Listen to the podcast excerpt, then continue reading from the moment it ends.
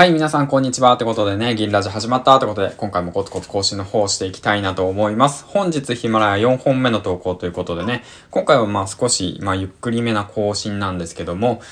まあそうですね、なぜかというとちょっと今日は体がしんどいなっていうことと、まあね、昼ご飯、あ、夜ご飯か、昼ご飯もそう、夜ご飯も、昼ご飯はちょ、今日ちょっとね、あのー、パスタの方を作りましたね。うん。あのー、やっぱりそのパスタでも、その、なんて言うんだろうな、クリーム系のね、その、なんて言うんだろうな、ソースに合うパスタ、太めのパスタだとか平打ちのパスタだとか、あとはペペロンチーノだとか、ちょっと醤油系の合うその麺のパスタとかね、いろんな種類があるんだなぁと、その嫁に教わりながら、まあ今日はね、その大根おろしで、あと醤油と、あとまあちょっとニンニクと、まあだし醤油とかですね、そっち系でさっぱりとした和風のパスタを作りましたね。うん。でまあ今日夜なんですけども、夜はあのー、チヂミとあまりに余ったものを、ニラがね、すごい余ってるんで、ニラでちょ、ちょっとチヂミ作って、あとはね、あの、すごくスーパーで安いんですよね、タイが本当に。あの、福、福井県産の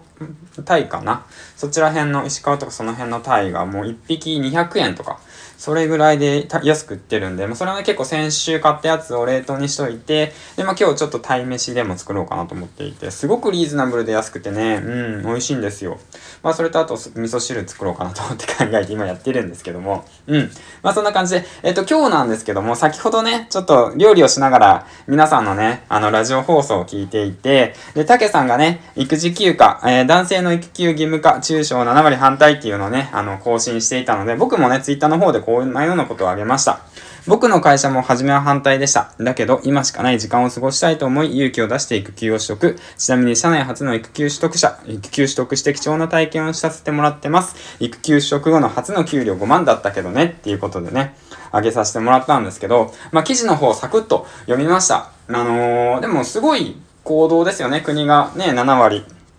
育休をか、育休を義務化させるってことでね、行動に対して中小企業がななわり反対と。まあその理由はね、まあ僕も中小企業に勤めてるんですごいわかります。人手不足だとか、まあ人、ね、だからまあそれが一番かなと思いますよね、仕事。うん、人が足りなくて、まあその仕事が回らない。だからね、あのー、そうだろうね、そのたけさんも言ってたんだけど、あのー、有給は取得できないよと。うん、回らないからねと。うん、で、育児休暇もね、取得させたい気持ちはわかるけど、なかなか無理だよっていう形の中で、まあ、いる人たちが、方たちがね、たくさんいるのかなと思っていて、あとまあ雰囲気ですよね。お前育休なんか取得してお前することあるんかとか、うん、まあそんなん育休、今の状況で取得するんかとか、うん、やったところでどうせ何もすることないだろうとか、まあそういった形ですよね。しっかりとしたその育児休暇を取得して、その育児休暇っていうその何、イメージがね、まだ、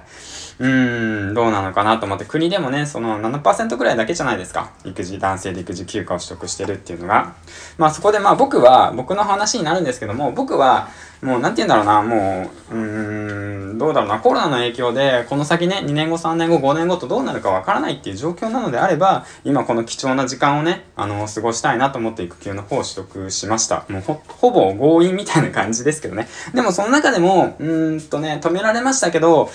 まあ、そのコロナの影響で、なんて言うんですかね、僕の会社の場合は、まあ、減産減益で、まあ、会社ね、まあ、育児、えー、っと、一人ぐらい、一人二人ぐらい、今いない状況でも、まあ、その、その分仕事がないから回るような形にもなるなって思っていたので、まあ、僕の判断じゃなくて、まあ、社長の判断なんですけど、うん、そういった形でタイミングよく、まあ、育児休暇を取らせてくれたのかなと、改めて振り返ったら思いますね。うん。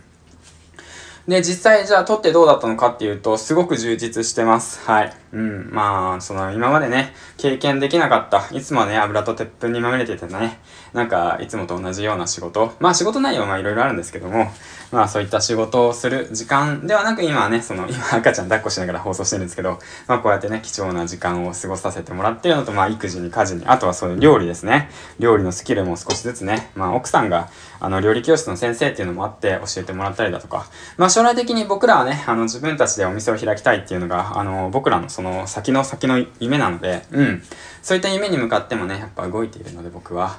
だからそういった意味ではね、すごく、うん、貴重な時間を過ごさせてもらってます。でももちろんですよ、あの、育児休暇が終わった後に仕事があるかないか、あとはそうですね、職場の環境だとか馴染めるのか馴染めないのかっていう、そういうね、あの、部署の方が移動させられるんじゃないかとか、そういった悩みとか不安とかありますけど、そんなものは今考えても仕方ないのかなと思っていて、実際のところ。うん、だからまあとりあえずね、今、まあ最低限、うん、生きていけるんで、まあごまんだけど、まあ最悪生きていけるんで、だから日本にいる以上は、まあね、その、食いっぱぐれることはないのかなと思いながら、毎日楽しく過ごしてますね。はい、ということで。まあ、たけさんも言ってたように、その、育児休暇取得や、あとはそうですよね、あのー、えっと、いよ育休じゃなくて、えっと、産休じゃなくて、あれあれあれ。と有給か。うん、そうそう、有給、有給を取れるようなね、システムをね、しっかりと国がね、設けるべきなのかなと思いました。うん、だから人が足りないんだったら人をね、あの、しっかりと増やす。うん、だからその子供のね、えっと、手当とかね、その、なんていうんだろうな、子供が育てやすい国をもっと作るべきなのかなと、まあ思いますね。うん。そうそうそうそう。まあだって高齢者社会なんで、日本は、やはりね、多数決で取るとやっぱね、その、年配の方たちのね、方が多いわけじゃないですか。どちらかというと、もう高齢社会なんだから。だからそっち寄りのさ、社会になっちゃってる気がするんで。